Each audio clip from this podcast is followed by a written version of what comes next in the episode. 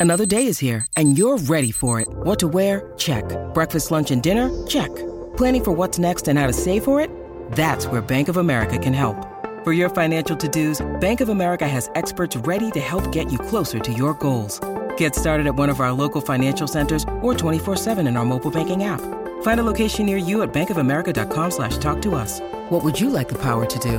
Mobile banking requires downloading the app and is only available for select devices. Message and data rates may apply. Bank of America and a member FDIC. When you need mealtime inspiration, it's worth shopping Kroger, where you'll find over 30,000 mouthwatering choices that excite your inner foodie. And no matter what tasty choice you make, you'll enjoy our everyday low prices, plus extra ways to save, like digital coupons worth over $600 each week. You can also save up to $1 off per gallon at the pump with fuel points. More savings and more inspiring flavors make shopping Kroger worth it every time. Kroger, fresh for everyone. Fuel restrictions apply. Mother's Day is around the corner. Find the perfect gift for the mom in your life with a stunning piece of jewelry from Blue Nile. From timeless pearls to dazzling gemstones, Blue Nile has something she'll adore. Need it fast? Most items can ship overnight. Plus, enjoy guaranteed free shipping and returns. Don't miss our special Mother's Day deals. Save big on the season's most beautiful trends. For a limited time, get up to 50% off by going to BlueNile.com. That's BlueNile.com. Hey, Bills Mafia. We know there's only one topic every day all Bills, all the time.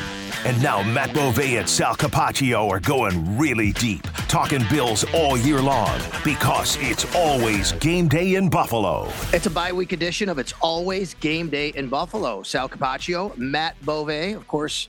I'm on WGR Sports Radio 550. He is on television, Channel 7 WKBW TV in Buffalo. You enjoying your bye week so far this week? This week? Yeah, it's been a pretty good one. I've been working a lot because actually, I have to take off next week, not mm-hmm. this week. Mm-hmm. Everybody can know I, am having foot surgery next week.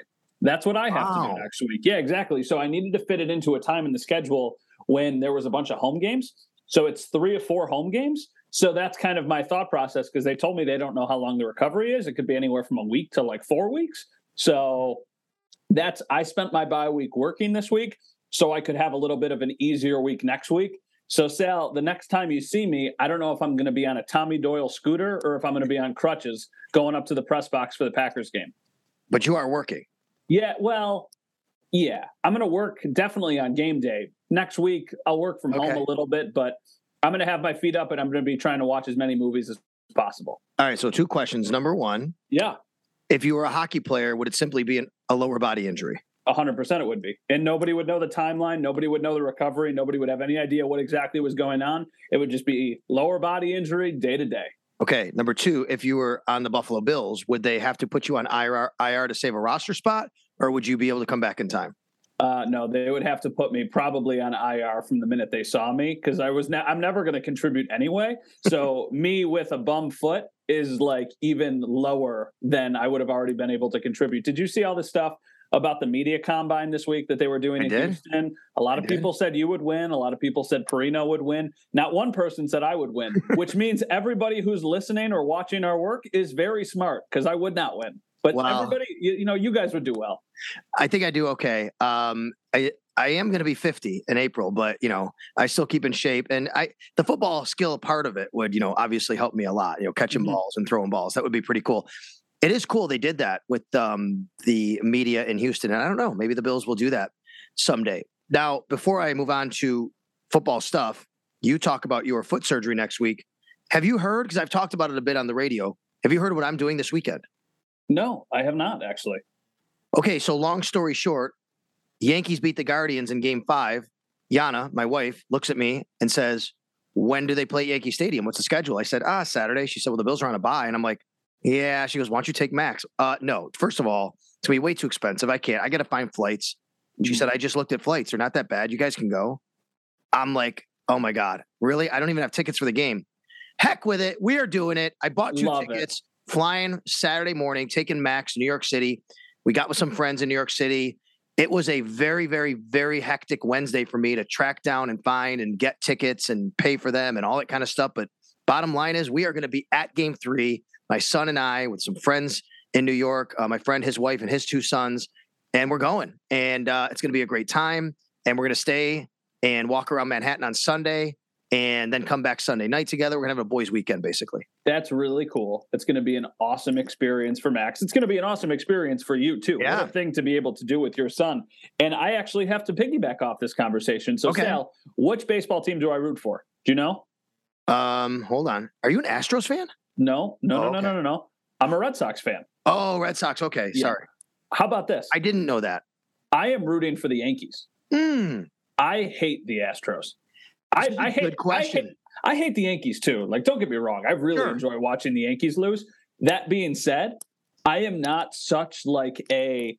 To me, I grew up a Red Sox fan because I liked how different it was from everybody else around me. I grew up a Red Sox fan because my best friends and their father were Yankees fans, a couple houses down, and they had the whole like Red Sox bathroom with Red Sox toilet paper. And, you know, it was like all Yankees everything.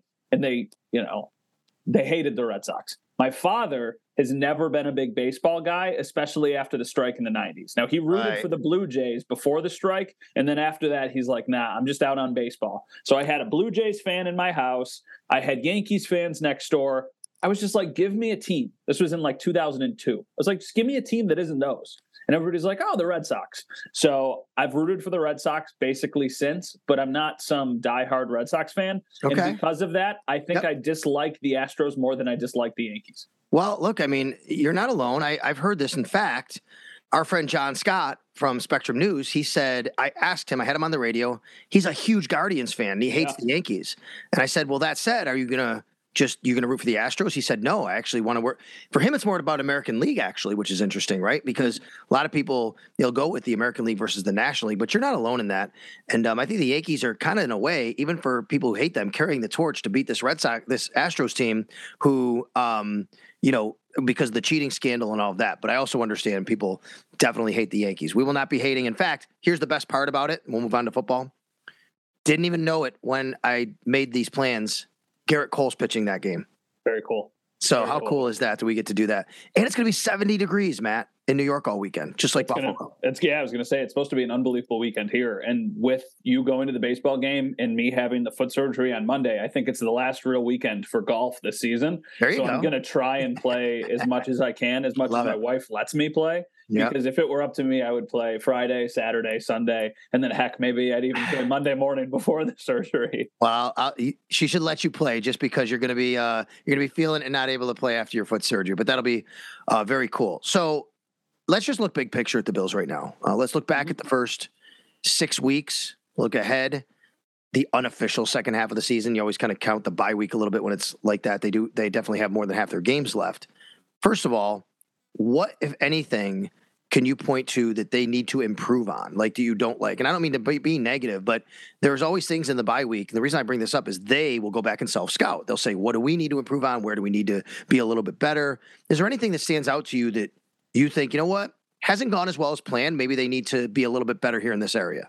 This is going to sound nitpicky, but when It's going to be nitpicky when you're five and That- one. That's what I mean. They're five and one. I think they're the best team in football. I still think they really struggle in short yarded situations. Agreed. And I am more confident with them converting a third and seven, third and eight, third and nine than I am with them converting a third and two. And that's a problem when you have as much talent as they have.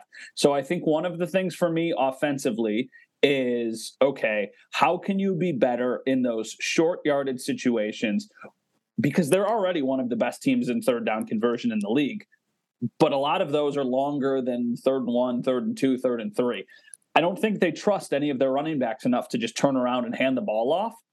But they've also shown that they can't always convert them passing the ball either. They did that against the Chiefs. They struggled. Their first three drives, they weren't able to convert those third and short situations, and they only got three points because of it. So I think that would probably be my biggest concern, which speaks to how good this team is. That that's where I'm going to. Yeah, I like it. I, that would be the number one thing for me. Um, short yardage conversions. I think. I wonder about personnel usage a little bit here too. Now, this isn't a they got to be better here. I wonder about it though, which is what's going on with James Cook?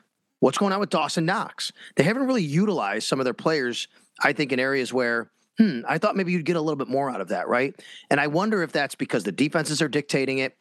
I wonder if it's because they're not doing, not in Dawson's case, obviously he would be great at practice, but is James Cook not, you know, getting the playbook enough in practice, the game plan, things like that? Is it simply as he's putting the ball on the ground? And then I do look at the slot spot and could they get more out of that, Matt? You know, I mean, Isaiah McKenzie didn't have a great game last week against Kansas City. I'm putting the fumble on Josh Allen, by the way, so everybody knows. Josh Allen, to me, that was a fake jet sweep, and Isaiah's just carrying out his fake, and Josh didn't have anything, so he went back there and it surprised Isaiah. But mm-hmm. Isaiah did not have a, a great game, and he's also had a couple other you know times this year, like in in LA, first opening night, drops the intercept, drops the pass, it goes to an interception. I like Isaiah McKenzie. He's fine. I really like Khalil Shakir. Are they getting enough out of that spot? I wonder as well. Ooh, that's a good question. I don't think they are. Um, I think that that still doesn't mean that there isn't a role for Isaiah McKenzie or a role for Khalil Shakir. I think maybe the growing pains are a little bit larger than we thought they would be. I think Isaiah McKenzie deserves playing time. I think he's still the wide receiver three on this team. I still think he's a weapon and he's a potential mismatch for the Bills. But I do think they have missed the Mr. Reliable Cole Beasley that they've had the last couple of years of just like, okay, you're playing zone. We know we've got a guy who can break zone. Okay, you're going to play man there's going to be a mismatch somewhere with one of the top three receivers, and I know I'm going to have an opening. So, yeah, I, I, think that's a fair criticism. I also don't think it's something that's holding them back right now. And I think the fact that they've gotten through this part of the schedule with maybe more to be desired from their wide, re- wide receiver three position speaks to what they might become if they start to get even a little bit more production Agreed. or if they go sign somebody or trade for somebody. Yeah, and that's a we. Let's get into that now. Let's might as well just t- touch on that now. Do you? What are the percentages? I would say. Would you say that they would trade for a player of in any caliber? It could be a total bottom number fifty three on the roster, or somebody who's majorly impactful. Seventy five percent.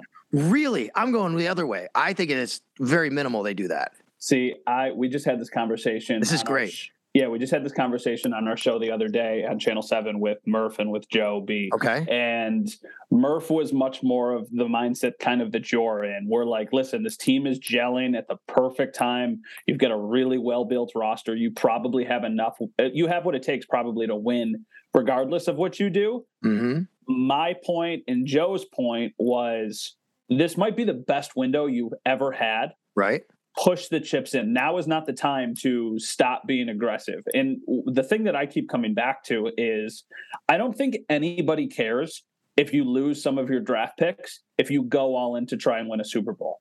I know hindsight's a heck of a thing. If they win, of course nobody will care.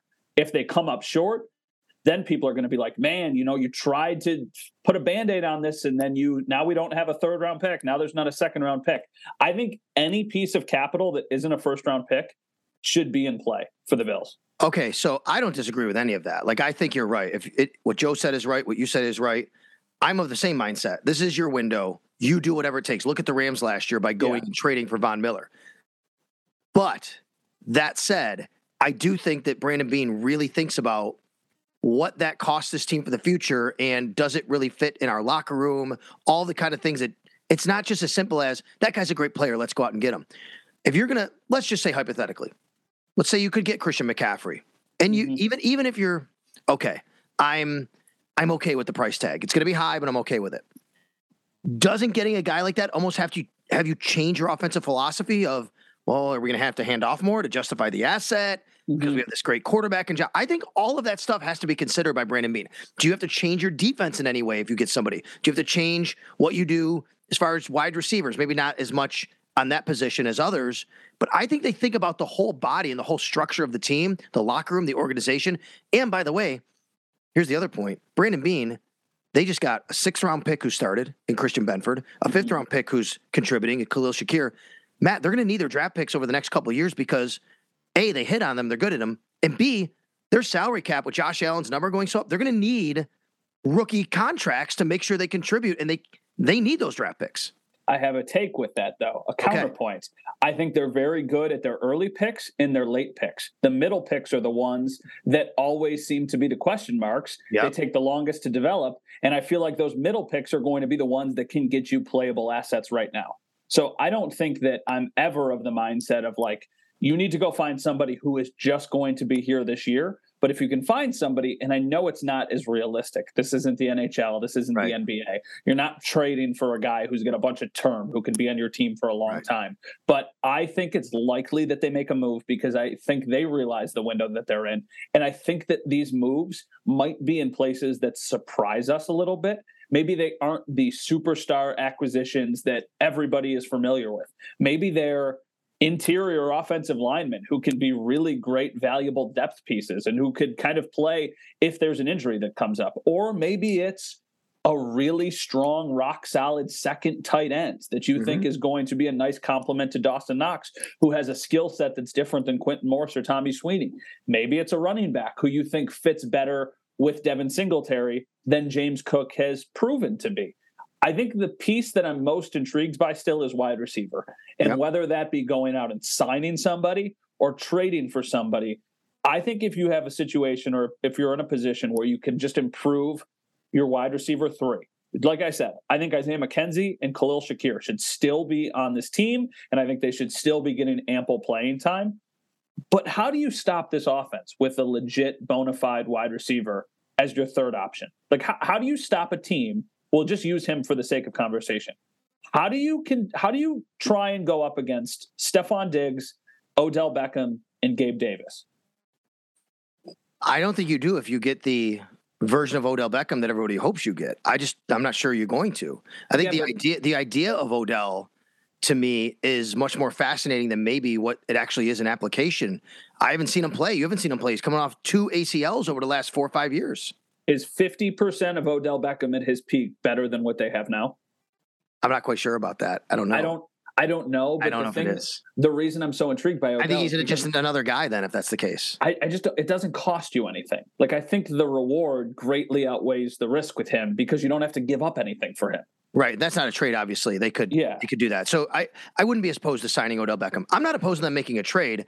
I'm trying to put my my myself in the mind of Brandon Beane mm-hmm. and how he might think about this. Right. So yeah, it's a fascinating discussion. I don't really know. I, I, guess my final point on how I think they think. This is what I'm doing. I'm trying to think how they think. 100. You brought up James Cook, right? I think they generally believe that when they need to do something like this, that they can maybe get it from their own building. I'm going to give you some names. James Cook. We just talked about it. Hasn't been utilized as much. Can you get more out of him than you could from bringing a guy in? Duke Johnson is still sitting on your practice squad, right? Mm-hmm. Is that a guy that becomes an option. I think maybe they think there could be answers in their own building, like they did. Look at everything that happened. How many times we talk about this offseason, the corners and the secondary, and then Micah Hyde goes down. The answers were in their own building, and they never went mm-hmm. out and got anybody because they didn't need to, and they knew they didn't need to. What would be the positions you say make the most sense? If offensive they had line. to offensive line? I think you need more depth on the offensive line. The injury to Tommy Doyle, we'll see where that goes.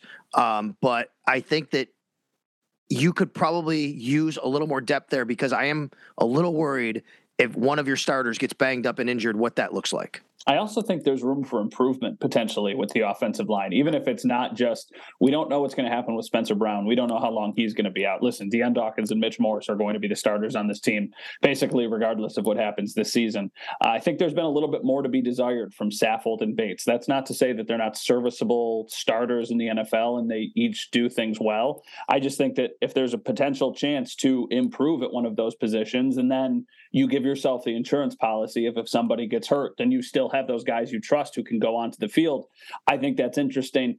And then I wonder would they go out and sign a safety? They've really right. or trade for a safety. They really like Damar Hamlin. They really do. But if they're sitting there and they're going, wow, we could go get this guy to play next to Jordan Poyer and then be an insurance policy in case something, because Jordan has been banged up this year. It also gives you the luxury of we are very far away from this. But if this season plays out how we think it's going to play out, I think we could be in situations where they were like against the Steelers, where they give guys who are banged up an extra week here and there, mm-hmm. or an extra two weeks because they think they're going to win without them. And you just want to be 100% healthy for the playoffs. So that's why I think adding more bodies onto this roster that you think are just slight improvements over some of the guys you have there makes a lot of sense. Yeah, and always money matters, right? We don't know either that they don't have a ton of money against the cap. The contracts matter. What Odell would want or another free agent would want, that would always matter. All right, enough of what they need and what they don't have. Let's talk about what they have. Hey, it's Sal Capaccio from It's Always Game Day in Buffalo. It's not just a podcast, it's the 25th hour of your day. Your weekly source for all things Buffalo Bills. Right on time, your time. In the car, navigate the streets with NFL wisdom in your ear. We accompany every errand you need to run. Washing the windows or vacuuming the carpets? Don't just clean, conquer. Podcasts make you more productive because we fit perfectly into your schedule. Follow It's Always Game Day in Buffalo in the Audacy app or wherever you get your podcasts. Hey, Rob Bradford here. I have set out on a mission with my good friends at FanDuel to prove what I have known for some time baseball isn't boring.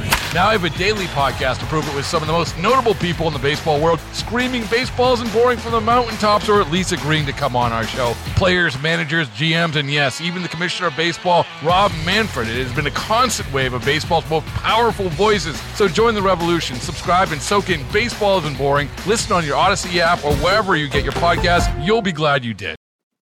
All right, Matt, as we sit here today recording this, Matt and I are talking here on the night of October 20th. This is Thursday night. We're recording this pod. So when you listen, um, maybe the odds have changed. I doubt very much. Josh Allen is by far the clear favorite to win the MVP mm-hmm. in the NFL at pretty much every sports book. I think it's justified. I don't think you would disagree. Is it really just that clear sailing for him? Is there anything other than him getting injured and missing time that would prevent him from winning MVP? I think it's him and Mahomes. I think it's a two horse race. I think there's a couple other guys who might find their way into the conversation. But going into the year, Justin Herbert was a name that a lot of people were talking about. Derek Carr and Kirk Cousins were some MVP sleepers that some people were throwing around. I heard a couple of people talking about how great odds Russ Wilson had going into this season. I think for me, it's probably three guys because the MVP is a quarterback award at this point. You yep. basically have to be the greatest player of all time in your position to win an MVP if you're not playing quarterback. And even still, like what Cooper Kupp did last year was ridiculous. And he, I think, got like a vote, maybe two votes or something. So I think it comes down to three people. And I think there's a pretty big gap between one and two and three. And to me, that's Josh Allen one, Patrick Mahomes two, Lamar Jackson three. And I think Lamar, with the struggles that his team has had and the second half struggles that he individually has had, that's why I think it's Josh one, Mahomes two. Right now, I'll give the edge to Josh just because he is playing probably the best football of his career aside from the playoff games last year. And it doesn't seem like he's going to slow down anytime soon. Do you know that Patrick Mahomes is number three in the consensus odds right now? Who is number two? Jalen Hurts. I get yeah, that's fair. That's I mean, got a great. But this, team. I think this this goes to show how far Josh is ahead, right? That yeah, just your reaction to okay, I could see he's winning, but no one would think he's an MVP over Josh Allen, right? But yet he's ahead of Patrick Mahomes as the consensus MVP odds right now and the betting lines. And that to me just shows the gap between Josh and kind of the field at this point. And if they keep winning, great for Jalen Hurts, but he's not putting up any kind of the numbers that Josh is putting up. No, and you can make the argument both ways. You can make the argument of like, wow, look how great they are as a team. So much of that is about the quarterback. But when I think of the Eagles this year, and I have not watched, I think I've watched one or two Eagles games. So I don't want to be wrong about this. And, and maybe I am. Maybe I'm just not giving him the credit that he deserves. But my read on the Eagles is, is that they're doing so well because they have dominant line play both offensively and defensively, and they've added some really nice weapons. And Jalen Hurts has been able to elevate them from a team that should be really, really good to a team that might be one of the best in the league. But it's not like Jalen Hurts, at least from my perspective, individually, is lifting his team to victory every single week. I think it's a very well balanced team. I think if you're an this doesn't have anything to do with the MVP race. I think if you're an opponent, you are much more terrified going against Josh Allen or Patrick Mahomes than you are going against Jalen Hurts, at least at this point in his career.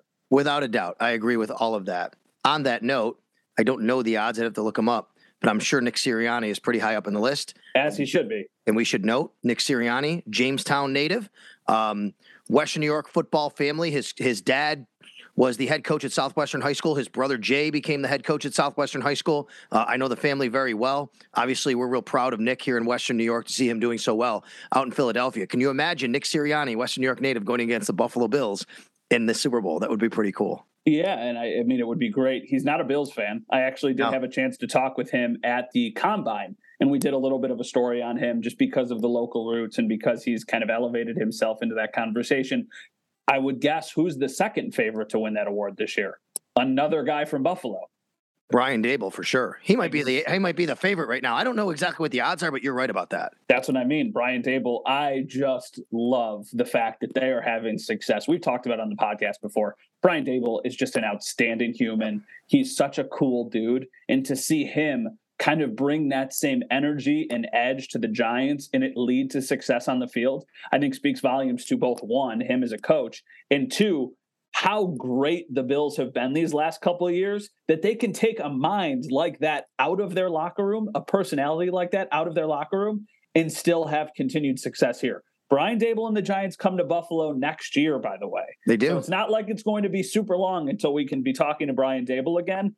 But my goodness, I don't know who had the tweet, but a couple weeks ago, when the Bills were flying high, pun intended, and the Eagles were doing their thing, somebody said like the the United States doesn't have the infrastructure for a Bills Eagles Super Bowl. I don't know who tweeted it, but it kind of went viral, and I just absolutely loved that. that I was, I, I, and I think the second part of that tweet was something along the lines of might have been a different tweet in itself. One fan base that just wants to fight everyone all the time, and the other fan base that just wants to break stuff all the time. We're the breaking stuff fan base, by the way. The other one's the fighting fan base all the time. We'll we'll love you and hug you, but we're going to jump through tables while doing it here in Buffalo.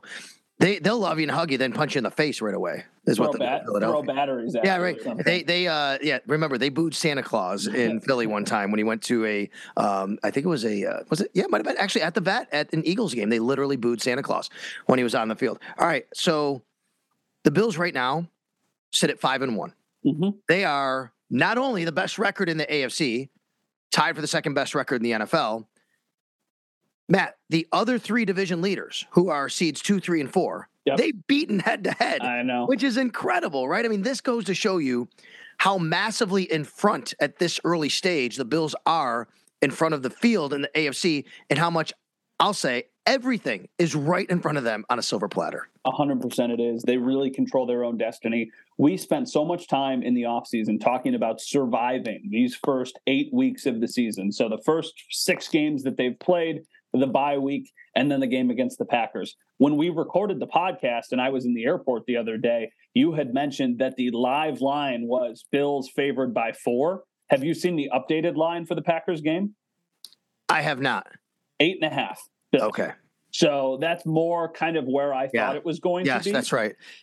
So you think of where they are, and I I think the Bills are the best team in football. I really do. They are going to probably lose a couple games that you don't anticipate that they lose. It's just what happens in the league. It happened against the Dolphins a couple weeks ago. It's probably going to happen a couple other times. But the head start that they have given themselves is such a luxury at this point that it really would Right. require some mind boggling losses down the road for this team to eventually squander away what would be one of the top couple seeds in the AFC. I, I think it's got to be number one seed or bust at this point for the Bills. And I think they have a very realistic path at getting there. Just because they lost at the Jacksonville Jaguars last year does not mean they're going to have a loss like that again. Can it happen? Absolutely. Could you see them losing against a Jets team that's riding high and Yeah. playing good football? Of course, those things can happen. Could they lose to Miami or to New England? Miami again, right? The That Vikings, the Vikings are good. The Bengals are good. The Bills are better than all of these teams we're talking about, but it's still the NFL. You can still lose a couple Right. of these games. What would be the number right now that you would sign up for if you were a Bills fan? How many? Sign up for? Yeah. What would be your over under? Um, I think that if you told me I'll guarantee you 13 wins right now, I think I'd take that because knowing they've already beaten Kansas City, Tennessee, and Baltimore, I think that would get them to number one seed. I, I think they can get to 14, and that would be great. But if you told me 13 right now, I think they're safe. Yeah, I, I agree with that. I think 13 means they're safe. I also think that they could win more than that. They could I win think- 15. I think anything less than 13 at this point Oh, would yeah. be a di- would be a disappointment. Oh, for sure. I mean, how many games are left? That would be they have 11 games left, right? Mm-hmm. If they only got to 12 wins, we're only talking seven and four. That would not be a great record down the stretch. No, it would not. And it also speaks volumes to how great their start is because I still think they would have a chance at the one seed if that's what they did. If they went seven and four down the stretch, Right. it's interesting because of the other teams that are in that conversation as well. But if they win the games they're supposed to win, they should easily be a 13 or 14 win team. Well, the Bills are off this week, but not everybody's off, of course. Some teams, in fact, hey, if you're a fantasy football player like us, lots of wide receivers are off this week, but the Bills are not off. So let's take a look at what's happening around the NFL and what could shake out this week. And let's touch on a few of these teams, Matt. Hey everyone, this is Bret Boone. Would you know it? I've got a podcast going strong in our fourth year. Tune in as I sit down with my friends, some of the biggest names in sports, media, entertainment, for a lot of fun and in depth conversations. As you know, baseball's been my life. It's been in the family for a long time, but it's a lot more than that here. It's sort of like taking a ride in a golf cart around a beautiful track. Join me every week for multiple episodes on the Bret Boone podcast, available on the Audacy app or wherever you get your podcasts. All right, some big AFC games coming up. By the time you hear this, the Saints Cardinals Thursday night game will be over. We'll see how that goes. Um, Browns Ravens. Browns are two and four. Ravens are three and three. They play Sunday, Matt, and I mean it's almost like the Browns are just trying to hold on. It's not almost like they really are. They're just trying to hold on until Deshaun Watson comes back, and I think this is a big game for them to do that. They slipped at two and five. Uh, they're getting some trouble. I agree. I think that that's a really interesting matchup because of what they both do well. I think the Browns, if you just give it to Chubb basically every play until you have Deshaun Watson on the field, you probably are going to be hanging around in games longer than you deserve to. They've got some playmakers on the defense that could really change things. But I just don't see the Ravens falling to three and four. I still think the Ravens are one of the better teams in the league. I, I mean, they lose all of these close games. I think eventually they're going to start winning these close games. It's almost like what happened with the Bills last year. And the can they win close games? So I, I think the Ravens are still a threat in the AFC. I still think they're one of probably the five best teams in the in the conference right now. But I think it'll be a close game. Yeah, I, I agree. I think the Ravens probably win, but actually on my three dog Thursday picks on Thursday on the radio, I took the Browns to cover the six and a half points. I look back, the last three times these two teams played, six points, five points, two points, basically the spread, uh, the margin of victory. No matter who's playing, it seems like they always have close games. And I think lately, Lamar, as you touched on the MVP conversation, it's kind of been a little inconsistent lately, right? We know mm-hmm. that their defense hasn't been that great.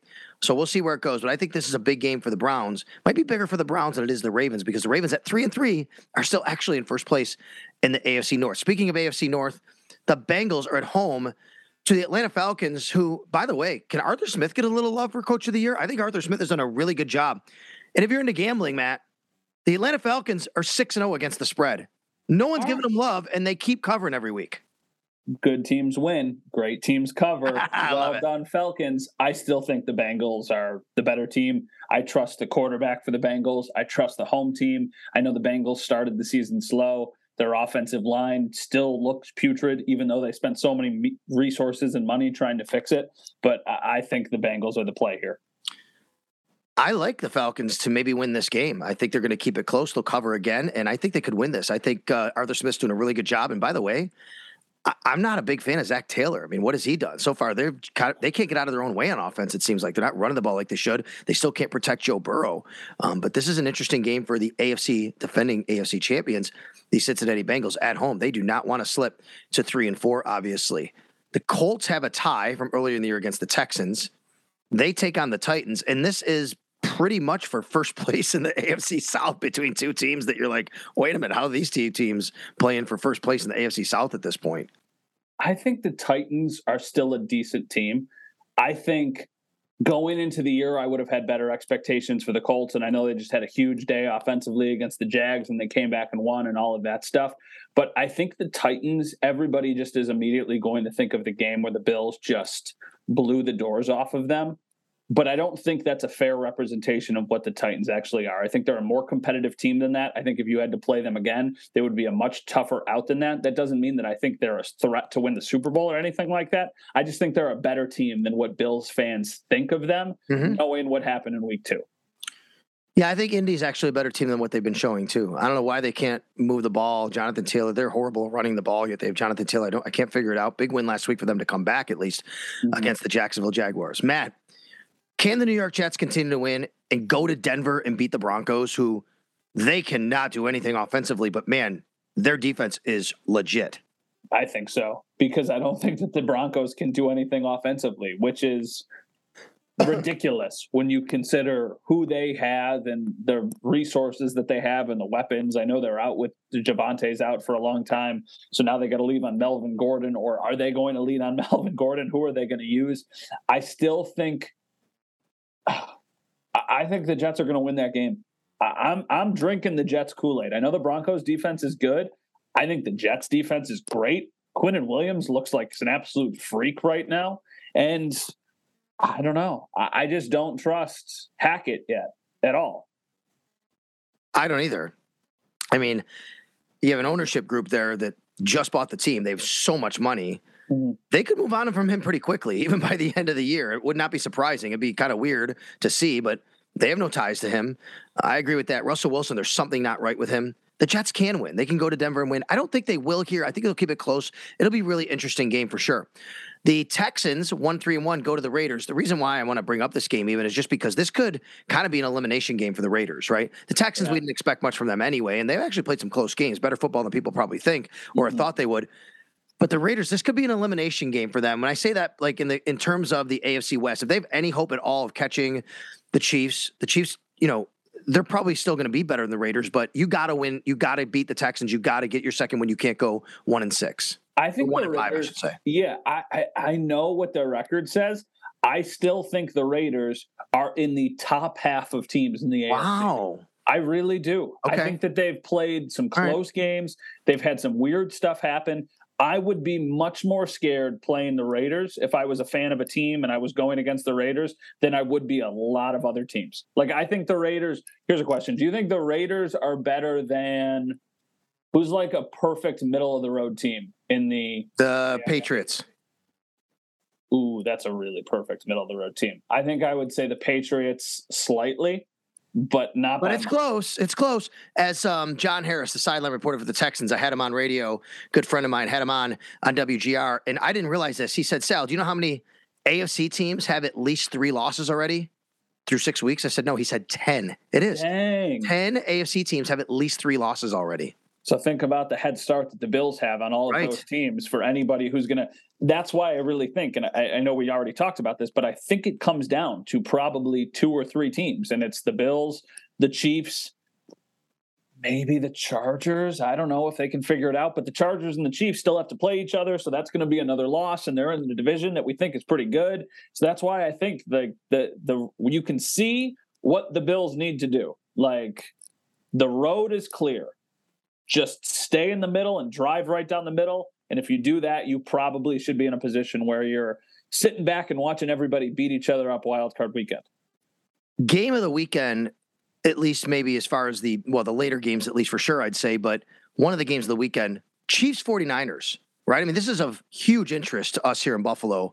The Chiefs going on the road to take on a 49ers team that lost at the Falcons last week, by the way.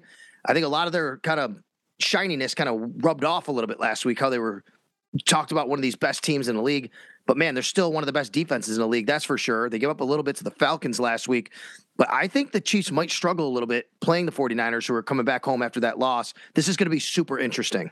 I think the Chiefs smack them. Wow. All right. You got I it right here. Always game day in Buffalo. Bold pick. Matt says Chiefs smack the do you, 49ers. Do you, do you have the line in front of you? I don't have the line. Two and a half. Two and a half? Yeah. Chiefs, Chiefs are favored. Oh my God. Oh, I I maybe this is one of those things. Vegas knows something. You're hammering. If you, if you would have asked me what the line was, even on the road, I think I would have said Chiefs seven and a half. Wow. I think the Chiefs. I I really do. I think there are. We talked about the quarterbacks. We talked about how it's Josh Allen, Jalen Hurts, and then Patrick Mahomes. I think there is a massive drop off with top three teams in the league. I think it's Buffalo. I think it's Philly. I think it's Kansas City. And then there is a huge Mariana's Trench between those three teams and everybody else. That's really how I feel. Boy, I do think the Chiefs are better than the 49ers, but I think circumstances here are that the 49ers can can maybe win the game. Um, they'll. I think this will be a close game. They play really good defense, and they like to. They're physical. They like to run the ball. The Chiefs are not a great defense. By the way, this line started off, believe it or not, it opened at one, and it's at two and a half. It opened at one. Well, here's what. Oh, so here's what I'm going to say. Do, are the Chiefs I, I I think the Chiefs and the Bills offensively are close. a small edge to the Bills, Sure. right? Yeah. Who has a better defense, the Bills or the 49ers? I think the Bills do. The 49ers That- statistically are right there, but the Bills have the better defense. And I mean, the Chiefs put up 20 points. They Yep. had a missed field goal. They had an interception in the red zone. They had another, like, they they could have, just like the Bills probably should have put up 30, 35 against the Chiefs. The Chiefs probably should have put up 30 against the Bills. So I think that that's a, personally, I will never, ever bet against the Chiefs in those situations. Unless it, unless it's the Bills. Are you called the Chiefs kind of rolling over the 49ers? I'll call one. This isn't as bold of a pick. I think you might agree. I don't know. Let's see. I think Monday night the Patriots are going to roll all over the Chicago Bears. Oh, Patriots are, I hate to say it, Bills fans, they're starting to look like Bill Belichick wanted them to look. They're doing everything that he envisioned and how he wanted to run this offense. It's not sexy, but they're distributing the ball. They're running really well. They're playing really good defense. And it kind of doesn't matter if it's Bailey Zappe or Mac Jones now. Yeah, I think that they've impressed a lot of people up to this point. I think they've exceeded expectations. I think it's gotten to the point even where the AFC East might be the best division in the AFC, which I never thought we were going to say Right, going yep, into the yep. season. I thought it was definitely going to be the AFC West, but I mean, we've spent all this time talking about how the Bills are the best team in the league. I think the Jets are way farther ahead than people thought they were going to be. I think the Patriots are much better than people thought they would be. And I think the Dolphins are right where people thought they were going to be. And now they're getting their quarterback back. So, yeah, I- think that the Patriots are a good team. I think that it's going to be a really interesting race to see who finishes second in the AFC East, because I think that's the team that gets one of the wild card spots. Well, this weekend on Sunday night might help determine that. You just talked about the Dolphins and getting their quarterback back. Is that enough? And should they take care of the Pittsburgh Steelers? It's at the Dolphins. It's Sunday night. The Steelers, they held Tom Brady in check in that Tampa Bay offense. Now they go on the road on a Sunday night. I believe, by the way, they are honoring the um, anniversary, the 50th anniversary of the undefeated Dolphins team that night. So Hard Rock Stadium is going to be pretty jacked up. I would hammer the Dolphins personally. I, I don't know what the line is. Same thing though. I, I don't think Pittsburgh's good. I think the Bucks are just it's just weird. I don't trust the Bucks really at all. It's right seven. the line is seven. The line is seven. Yeah. yeah. I would. I would think. I still think I would be comfortable laying that for the Dolphins. I think they're. I think they're a good team. I don't think they're a great team. I, but I think they're a good team. I think they're a team that probably should be in the playoffs. All right, just uh, the wrap up. A couple games we can gloss over and just touch on that we didn't spend too much time on. Seahawks at Chargers. The, do the Chargers have any chance of losing this one? I guess when you play like offense the way you did the last last week, you never know what can happen. I would think they'd win, but you never know. I guess. Yeah, I think they'll bounce back. I trust them a little bit. Well, actually, no, I don't trust them. I trust Justin Herbert. I don't trust the Chargers. Brian Daboll's Giants are going to the Jacksonville Jaguars. Does he go six and one? No, he doesn't. I think it's a. I think it's a little bit of a letdown game after a really big win in the last couple weeks. I think the Jags are a young. I mean, shout out to the Giants too for being similar, but I, I think the Jags are better than how they played in the second half against the Colts. Cowboys four and two host the Lions one and four. Dak Prescott is back. Do they just roll him, or do the Lions keep you know other than that game against the Patriots keep playing kind of offense and scoring points the way they were? Yeah, the Lions are weird because they started so well, putting up a bunch of points. Then they had a couple stinkers mixed in. So I don't know. I think, yeah, the Cowboys win. I just don't know by how much. Yeah, by the way, I didn't give my thoughts. I'll also say the Dolphins should win that game, but I do give the Steelers a puncher's chance. I like the way they played against the Buccaneers. I think the Chargers should handle the Seahawks. I also like the Jaguars in that game. I think the Cowboys take care of the Lions pretty good. The Lions, okay, no pun intended, paper tigers, I think, in a lot of ways for the Lions. Their defense is so bad. Uh, Dak coming back, they're going to get uh, pretty jacked up there. The Bills' next opponent, the Packers, go to the Commanders. Will they be coming off a win or a loss? The Packers are three and three. Commanders are two and four. Aaron Rodgers talking about simplifying the offense, and Matt LaFleur is like, I don't know. You got to ask Aaron what he thinks. A little bit of strife going on in Green Bay. I think it's good for the Bills because I think the Packers are going to kick the crap out of the Commanders, and then it's going to seem like okay, maybe they're fixed, Hmm. maybe they're better, and then they're going to have a night and day difference with going from the Commanders to the Bills. So I think that the Packers are going to win, and then it's exciting because uh, I can see my friend Aaron next week. That's really nice. Final game, uh, real quick. Buccaneers at Panthers. Bucks, right? They're going to win this game. They're going to. I mean, I can't imagine the Carolina Panthers are beating the Bucks. Are the Are the Panthers going to tank the rest of the year? Uh, yeah, probably. They're they're bad. They're gonna, probably. they, they already sold off Robby Anderson. Mhm. They might. They might. If if they if they trade Christian McCaffrey, that's the sign, right? That they're doing that. Christian McCaffrey and DJ Moore. DJ Moore. DJ Moore. I mean, DJ Moore is a really interesting one. I know a lot of people oh, are oh. talking about him on social media. Let me. I, I sorry to interrupt. Let me ask you this because before it leaves my brain. Um, DJ Moore, Elijah Moore, who has now asked for a trade out of New York, apparently. Odell Beckham Jr. Which of the three would you rather the Bills add if they could have one of them on their team? What does it cost to get DJ Moore?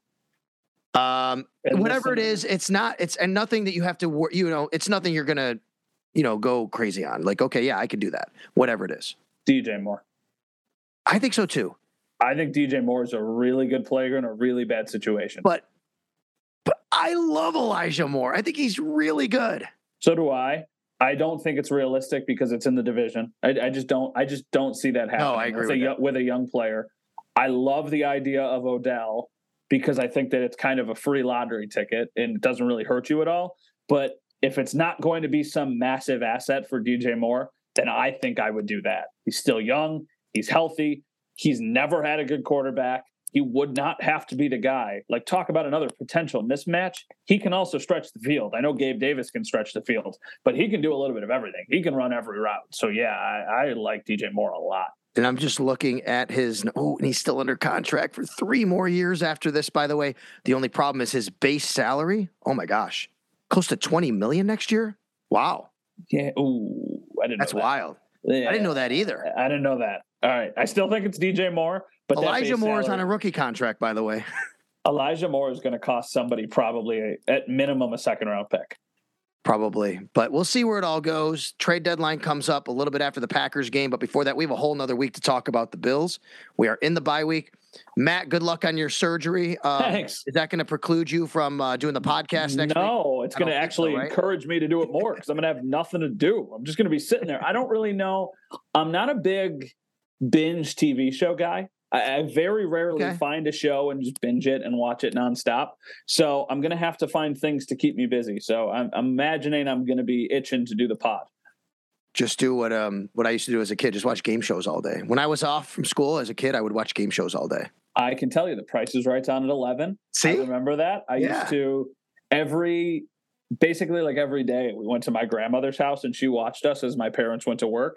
And I always remember that we would watch Price is Right at 11 and then she would have lunch ready for us during the showcase showdown. And I Oh. remember thinking like, why are we eating lunch at 1145?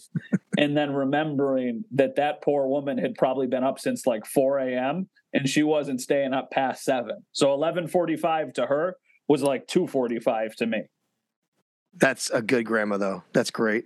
All right, Matt. Have a great weekend, buddy. Um, it's gonna be warm, but seriously, good luck on your foot surgery. And I'm Have sure fun you're in gonna New let York. everybody. Thank you. I appreciate that. And uh, we'll talk to you next time next week on It's Always Game Day in Buffalo.